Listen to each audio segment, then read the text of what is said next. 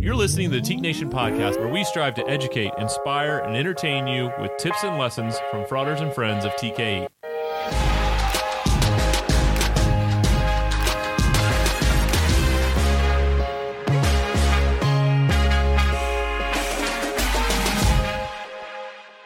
Hello, Teke Nation podcast. My name is Alex Swinson. Very, very excited to be with you here. It is Tuesday, February 8th. You are probably listening to this on February 9th, February 10th, February 27th. Who knows? Um, glad to be back with you. A couple weeks ago, we had Frater Ted on. Very uh, insightful conversation there. Always good to hear from the venerable Grand Prytanis. Uh, this week, something completely different. We uh, have a, a, a on, Kobina Intifel. Um, he's going to tell his story, so I don't want to don't want to get into it too much, but um, Kobina was was kind enough and uh, generous enough with his time to be able to share a little bit about what the DEI committee is working on. He's a member of that committee, and then talk a little bit about Black History Month. It is February, it is Black History Month, and that's something that um, we value and, and we want to make sure we we give the time and, and the energy and the effort to. So um, brought Kobina in to to share a little bit. Um, and, and just give his thoughts kind of on Teke and, and the world. And, and again, he'll get into it all. So um, I will shut up. I will turn it over to the interview with Kobina and uh, can't thank you guys enough for taking the time to listen.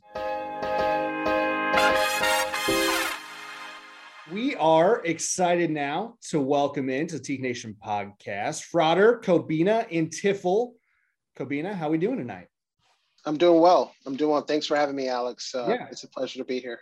Absolutely. Kobina is a Leadership Academy graduate, uh, attended RLC's conclave, uh, Zeta Zeta chapter, University of Wisconsin, Milwaukee, and uh, now happy to have him on the podcast here. We're going to talk a little DEI. We're going to talk a little Black History Month and just want to jump right in and, and, and get the conversation going. So, my first question to you, Kobina, is you know, as you think about your level of experience with Teke right now and your level of involvement, how does that compare to where it was when you graduated in 2016? Did you intend to stay involved? I knew you were very active as an undergraduate in the chapter, going to events, but did you want to stay involved with Teke? Did you kind of want to take a step back? And how did those expectations compare to, to where you are right now?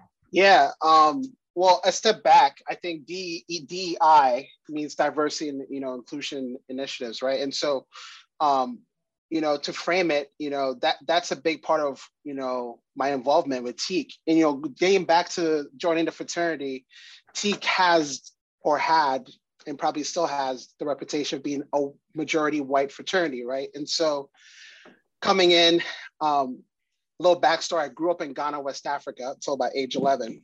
I moved to Wisconsin to a very white town. That was a little different than Ghana yeah a little a little different right? And so i'm used to being you know one of one right? I'm used to being in those settings. And uh, joining Teke was for me an opportunity to you know build brotherhood. I have one brother um, and so i was really excited to do that. And talking about the Teke resume i was also rush chairman all right? I did recruitment. And you should have seen the fraternity before I was Rush Chairman and after. I mean, we had Saudi Arabians, we had Serbians, we had Africans, we had you know Hispanics, um, and I for me it was very important to to have that sense of belonging for everybody. Um, and so my involvement during those days was all about feeling you know a sense of belonging with those guys and, and having that community. Um, to be able to walk around campus knowing that there was 10 guys deep around a corner uh, who had your back at any moment.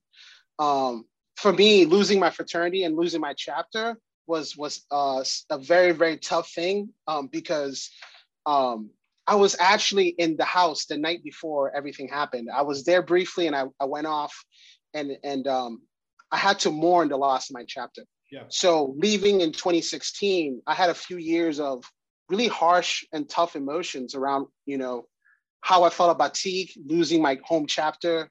Um, but at the core, one of my values is always to give back and Teke had has given me so much in my journey to becoming a man, to becoming a leader. Um, the countless mentors I met through, you know, Teke, through um, the pivotal moment that Leadership Academy was for me, right? One of the first moments I was alone with my thoughts and wrote in a book.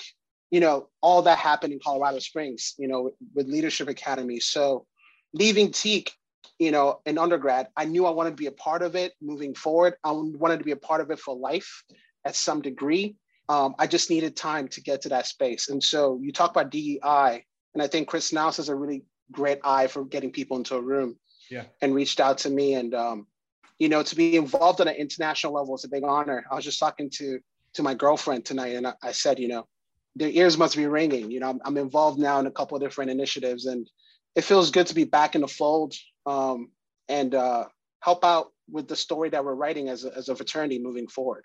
Yeah, and, and I love that, and I, I, want to get back to it. For those who don't know, we obviously don't need to get into it too deep, but you were you're part of the chapter when there was an incident that that the chapter shut down, which that in of itself is a unique experience, not something that a lot of people uh, have are, a part of during their undergraduate years, and so um, it's interesting to just kind of hear your thoughts and perspective on that as as you go through. And then I, I don't think your your journey is is I think fairly common in that people leave and they um, they need they need a little break, especially the ones that are hyper involved, right? That are rush chairs and pre right. You're so involved in Teke as an undergrad. Not everyone comes straight onto staff and works for the organization or yeah. dives into a volunteer role. And and I think that what you said there, which is great, is that you right? You were waiting for the right opportunity, and, and that came when you had the opportunity to apply to be on the DEI committee and um, and, and serve in that capacity and serve on the the history, traditions, and education subcommittee. What what compelled you in that moment when you got that outreach or when you saw the posting to to go ahead and take that jump and say this is the right time for me to get back involved? Well, you know, I've been pretty discouraged in regards to you know representation in, in all levels in our society right? And yeah. and i work for a fortune 500 company. So for those that work for big companies right in the wake of the last couple of years there's been a lot of statements made about our commitment to do great things right. and to, to hire more diverse backgrounds and all that. And i i was in a corporate training recently and i'm not going to name names or name companies but i was in a training where i was one out of 40 who was black. Yeah. In the midst of companies making commitments to diversity. Um, the group after me had zero Black people. And it quickly became like, wow, like I've spent the last five years in corporate America helping hire Black engineers, helping hire Latino engineers and women engineers into organizations. And we're not seeing that change. Um, so that discouragement, you know, led to a conversation with a mentor, and he talked about Kobina, it's not about where you are right now, it's about what you might be doing for somebody behind you 20 years from now or 40 years from now or 80 years from now. And so that gave me renewed energy. I was like rather than trying to take on a system that is what it is or a large company that is what it is what tangible ways can i mentor up and coach up and help the next generation? And so i took that very personally. And you know i mentor anywhere from you know half a dozen to a dozen college students every year. Um, on top of that DEI was a very like personal touch approach for me to come in and ask questions and listen and give my feedback on what I thought we needed, right? And you know, one of the conversations I had with Chris Knaus before jumping into my next commitment with Teke was, what does the room look like? Is there diversity of thought, diversity of religion, um, diversity of experience, right? Um, so DEI was an easy no-brainer. Um, I think the traditions subcommittee served me well in kind of getting a lot of context I didn't have. I think as an underclassman and as a young man growing up in life, you miss a lot of context. And it's great to have people that have lived the history. I'm not saying anybody's old, nobody come for me, but people that have actually lived through it, they have a higher level of understanding and a more depth to share. And, and that was great to be a part of that committee. I want to I want to talk a little bit about the work that the committee's doing and that your specific subcommittee's doing because I think it most people most people who follow the fraternity in some form or fashion right social media or come to events they know that the committee was formed and that it is it is working towards certain initiatives. But what is it that that you all are a part of or that you're a part of directly that you're the most proud of that you're the most excited about? What conversations are you having that you want to amplify out there to the rest of Teke Nation? And are you talking about currently the alumni committee or the the history and traditions the tr- history traditions committee so history and tradition subcommittee is no longer meeting at this time. Okay. Um, one of the big takeaways from there was really having a hard look at our history as team, yeah. right? Like we have a very glorified approach and, and, you know, anybody that is marketing, you have to sell a good story and you, you know, the truth looks different to different people. And so you know, the, the group did a really good job diving into a lot of different traditions that we've had in our tea culture that may not serve us and they may not have good backstories.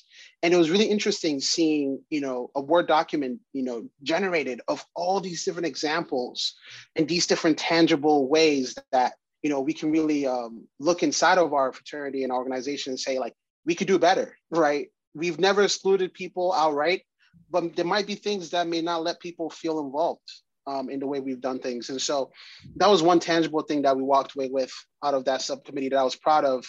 You know, for me, whatever I'm a part of, I'm always asking, how are we measuring success and what does success look like? And I think in that subcommittee, we did come up with some really good um, items to, to target moving forward. Great.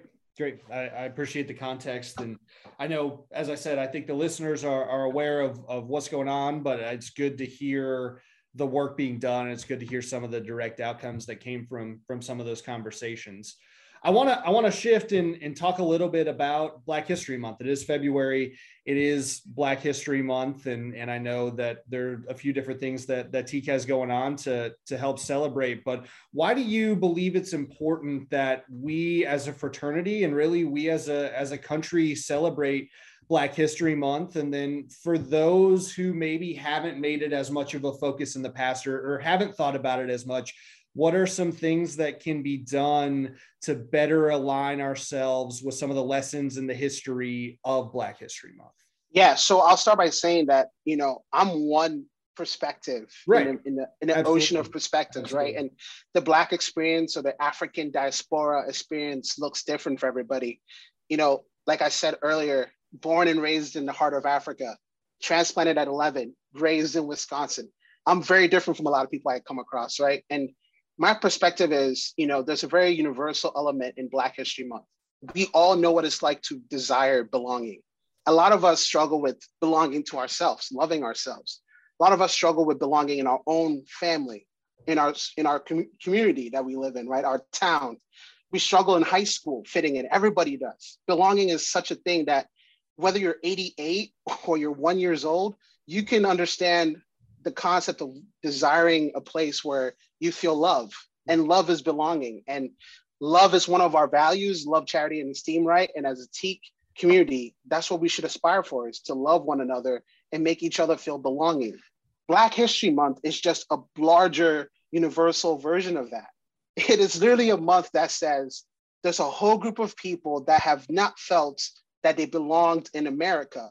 They belonged in the economic prosperity that's occurred here. They feel like they don't belong in the fabric and the culture of this country. They don't feel like they belong in, you know, the life, liberty, and pursuit of happiness values that we've always said we're after, right? And so it's a month about Black history, Black present, and Black future. And it's about people asking for belonging for over 400 years. I think that's a lot of patience. And yeah. I think there's a lot of concepts there. And um, I remember making a post, emotional post on my Instagram, and I said, you know, for those that desire to go do this work, they will, and those that don't won't. You know, for example, I don't want my daughter to come home with an other person, somebody that I don't try and belong with and understand. That's not the time to deal with your otherness, right? Or dealing right. with people in a, in a different category. Like we should get ahead of that because our world is looking different every day. And and I think um, that's kind of what we can start with Black History Month. I think it's a great month to really learn about the stuff I never learned about. You know, I remember feeling awkward as one of the two Black kids in my school, you know, in US history in high school. And we talked about the slave ship and Black people packed into the slave ship. And that was it. On to the next thing. Yeah. We won a war. We, USA is amazing, blah, blah, blah, blah, blah. Let's keep winning, right? Um, but like two years ago, I heard about the Black Wall Street thing. Yeah. If you don't, if you don't know what Black Wall Street is, look it up. That's an example of Black people not being lazy, building their own community, building their own financial structures, and it being wiped away in one night. Right. So, I mean, it, it's it's crazy to me that at 20 something, I was just learning this. Um, and I have a very different approach to to you know how I move in the world. And so I think that's the value behind it is, is understanding and learning and finding a way to stop seeing everybody as other and start belonging more. And it starts with like really learning and sitting with uncomfortable you know emotions and feelings. Absolutely. And and i i'm a white man in the middle of rural indiana right? There are certain things that i don't have an opportunity to, to experience or to see on a day-to-day basis. Um, and so i I love having these conversations. I'm very appreciative that that you were willing to have the conversation are there you know i know there's a lot there's a lot of resources out there. There's a lot of authors that focus on these topics. There's a lot of you know there's podcasts out there. There's specific resources that um, for somebody who wants to try and learn a little more and, and understand a little more that that you might point to or, or direct them toward to to get that process moving along? So the first thing i'll say i'm going to give you the anti to that question okay. is don't expect black people in your life to be teachers. Right. Right I think I think that would be the the first lesson is if you have a black friend or a black son-in-law or they may not be the person that wants to expose you to this world, right? Yeah. And and this is not just based on a question you're asking, but if I wanted to get good at organizing my 401k, I do the research to learn how to organize my 401k to get the maximum profit. Right. And so if something is of value to you, you'll find a way to close the gap on that information. Um, I, have been watching a lot of YouTube videos today about, you know, MLK, right? Like there's nothing I'm gonna say on this subject that MLK hasn't said. And there's hours of documentation of what he's done. I was just in Atlanta in November and I got to go to the, the Dr. King Center and it was mind-boggling. I didn't realize Coretta Scott King, immediately after her husband dies, turns his street that he was born on into a national park, which means the US government is part of enabling the King legacy to live on for generations. Imagine the strength of that woman. Your yeah. husband just died, and you do all this work to gather his philosophies in a nice package way um, to get the word out there. So I think MLK is somebody that we take for granted um, too far often. He's a great starting point. Um, there's a gentleman, Dr. I believe he's a doctor, Dr. John Powell out of San Francisco. He has a center of belonging, um, John A. Powell. And he's more about looking at how we get people to see each other as human beings and seeing, you know, ourselves in each other, right? And so, and there's Bell Hooks. You know, Bell Hooks is a writer who recently passed away out of Kentucky, and uh, she talked a lot about love and what that means, and she has a lot of great stuff on the um, on the YouTubes and the internets. Yeah. Um, and then I've been listening to a lot of uh, uh, Virgil Abloh. He was the immense creative director for Louis Vuitton he passed away a couple months ago, and he was actually of Ghanaian heritage, my country, from Ghana as well. And so I've been listening to a lot of him talking about moving through corporate culture and like mentoring others because that's what I've always done. You know, I was charged by one of my mentors to mentor, and um, yeah, that's a long answer to reverse no, your question. That no, it's great. I I'm glad I'm glad you said what you said at the beginning because I, I that's something I've heard I've heard a lot of people say, especially in light of everything in the last two to three years that have really drawn attention to some of those issues, which is don't don't put it on right the the the black people in your life to try and bring you into that go out and, and make the effort to learn. And so I'm, I'm glad you said that. i think the 401k analogy was was perfect. So um, i'm glad you brought that up and and i appreciate sharing a little bit more about some of the the people that you follow and some of the people that you've done done the the research and the homework on as well. Um, if you would I, am I'm, I'm curious uh, can you take us to wisconsin 20 years ago. I mean, what I, I just I I'm you, you can get into it as far as you want to, but what do you remember about that transition and about your childhood? What surprised you? What stood out to you? Things that just to this day, right? Maybe looking back, you're like, holy cow, how did how did I get through that? Or how did I assimilate to that? Like what it, just take us into that a little bit if you wouldn't mind. Yeah, I mean that's a massive question, and we right. can talk about that for like three days. It's its, um, own, its own podcast series. Yeah, um, but you know, it was it was the greatest gift my parents could give me. They didn't know what they were doing. They didn't have the resources to take care of my mental health, my my emotional health, my financial health.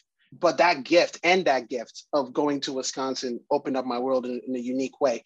And, and I say that with a grain of salt, right? Like, you know, there's this saying something along the lines of like the ends justify the means.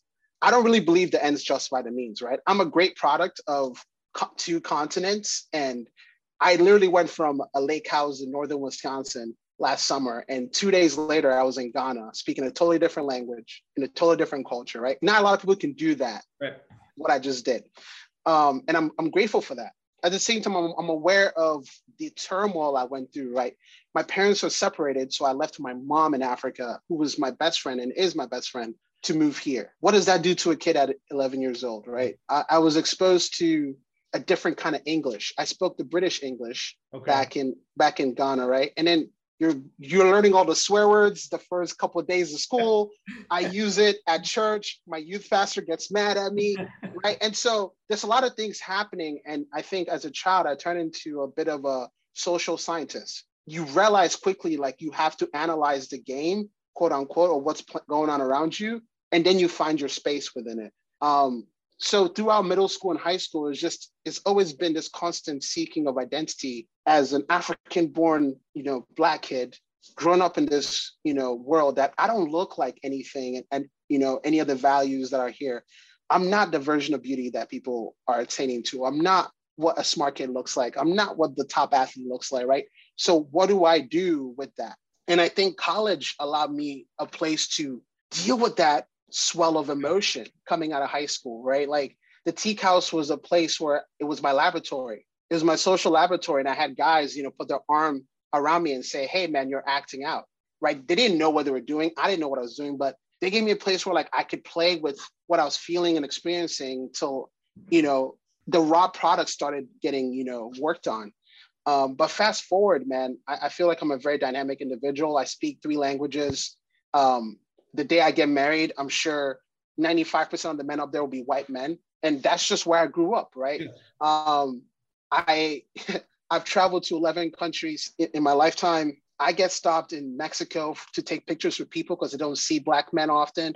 I've been stopped in a village in India to take pictures with me. I've had, you know, people see my African clothes. I do African Friday at work. Okay. So since my first internship in 2014, I wear African clothes to work people stop like, oh my God, I love that shirt, right?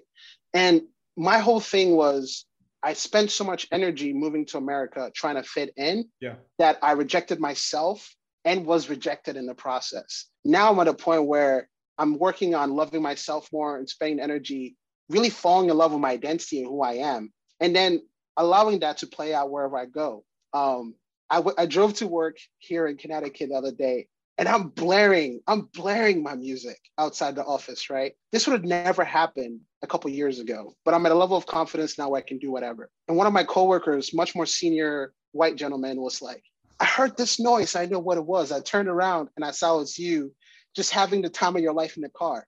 That moment couldn't have been a larger chasm of difference. But that day, he helped me get through some stuff at work.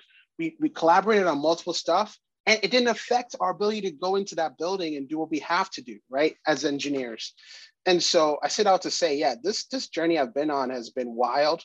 Um, anybody that's been through a similar story I, I really would urge you to do the work to be there for your inner child as an adult and heal right? I, i'm in therapy every week and i think it's like a mental health gym I do the work every day. And so that allows me to just embrace and enjoy this life more. It allows me to be more present and more intentional. And so yeah, it's been a it's been an amazing journey. And uh, thank you for asking that question. Absolutely. And and I wanna I wanna look at uh, when you when you join Teke, what we know the number one reason that people join fraternities is not for the parties, it's not to meet women, it's it's because they feel a sense of belonging. And what was it you mentioned the chapter looked completely different when you left than it did when you got there. But what was it about the chapter and about the fraternity that made you feel like you belonged in that group in that moment?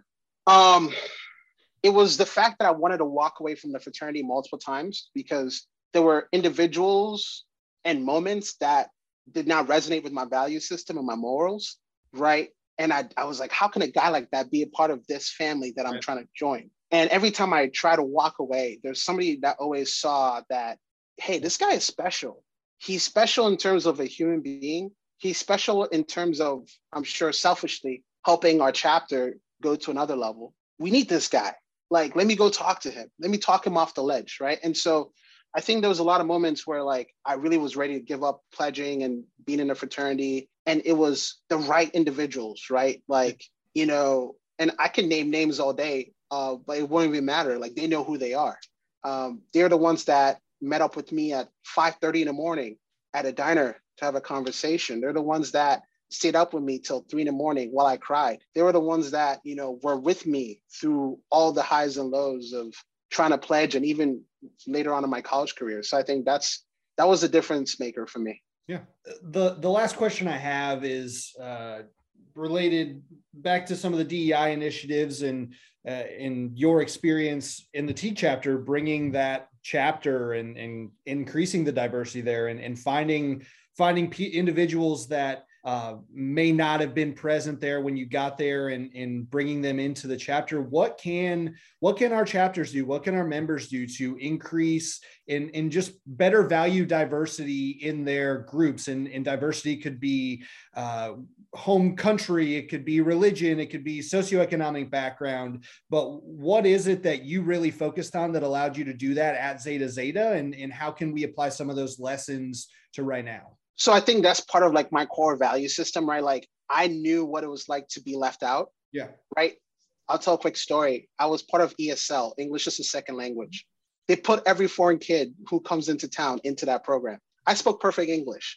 I was in that program for seven years. But that's not the main point. There was a woman, a girl at that time, a woman now named Nicole Sandoval. She was from, I believe, Bolivia. She had a quinceanera or equivalent of a quinceanera. When you turn 15, you become a woman and you have a party she invited right all of the white kids in our grade and and then some. And i didn't get an invite as a kid in her english as a second language class. And i remember the next week feeling left out whenever he was like oh my god remember that at nicole's party we did this? And, and i was like wow even the kid in my english as a second language class that was supposed to be a little foreign family didn't invite me. So i know intimately what not belonging feels like. Yeah so that was the permeation. That was a place that i recruited from you know and i feel like a lot of people that haven't felt left out most of their lives that's something you're gonna have to deal with at some point right? Is understanding like you know not everybody has that healthy support system throughout their lives. And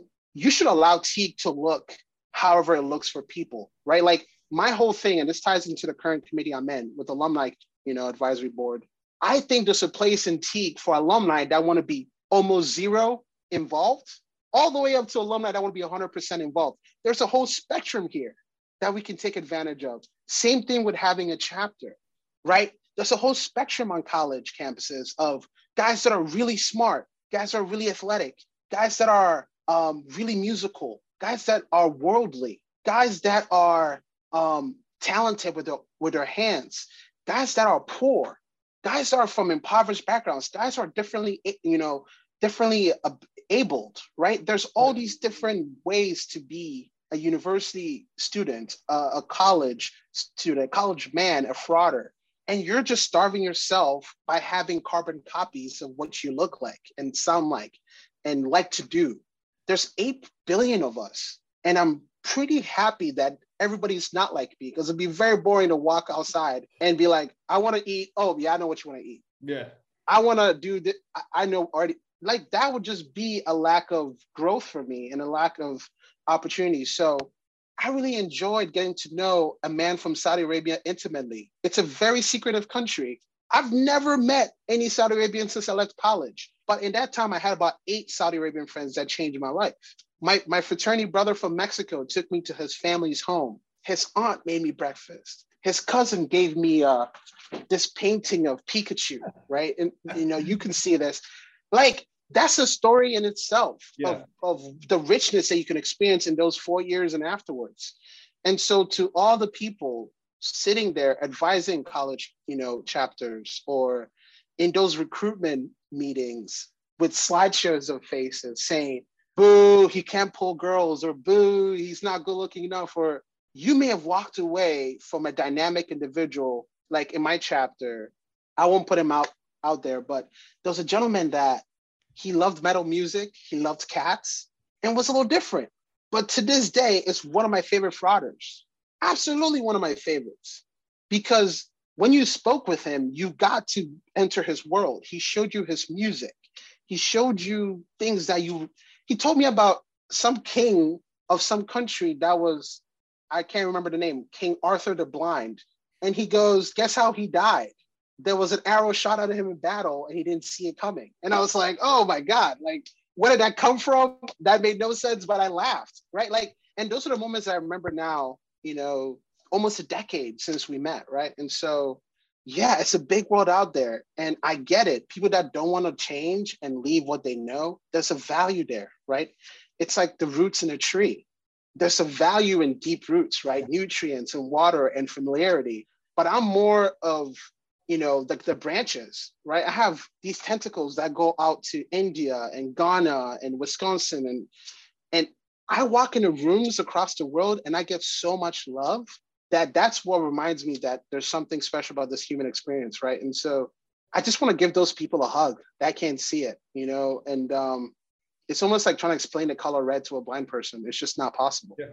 Well uh, i think what what i'm what i'm hearing is is empathy. It's to boil it down, and that's something that uh, I feel like if I could give the entire world one quality that they that everyone could have and practice at a high level, it would be empathy. Because I think that's where we lose sight of that ability, right? To branch out, to meet new people, to try new things. When you get rooted in your own experience and you don't look at the world through the eyes of others, that is that's the you know, I mean, right? We can this is a a deeper conversation, but that's I think that's a lot of the challenge of what we're looking at right now in the world is just a lack of of empathy, and so uh, that what you just said that's what it, it spoke to me. I, maybe others take something different from it, but I, I appreciate you getting into that and, and, sharing that. I really do. Yeah, and I mean it's my honor. It's my honor to be here and, and talk through this and. Yeah, I wish everybody well. I wish everybody success and health and, and as they pursue the next goals. And, you know, I really believe in in this brotherhood and and what it has done for me and and many others and what it will continue to do. Um, you know, I hope in some small way I can I can give back what has been given to me. Absolutely. Well, I I cannot thank you enough, Kobina. Um, has been fantastic. Uh, certainly hope that uh, a lot of people take advantage and take the the half hour or so to to listen. Um, and certainly we will uh, we'll have to find some time to to do this again. I mean, I, I think we we scratched the surface on a lot of things, um, and there's uh, there's there's some more digging there. So I. I'm down whenever, man. Just uh, you know, we'll we'll be in touch and and we'll make it happen. Sounds good. Thank you. All right. Thanks a lot.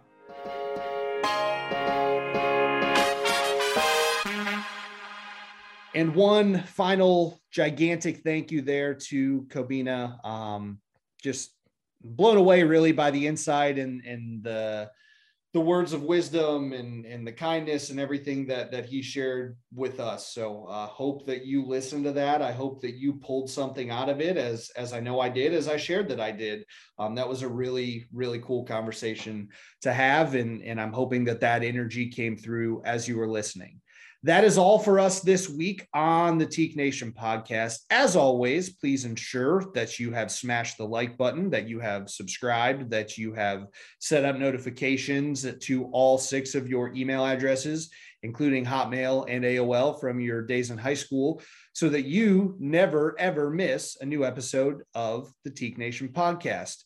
Thank you all for listening. We'll talk to you again next time. Have a good one.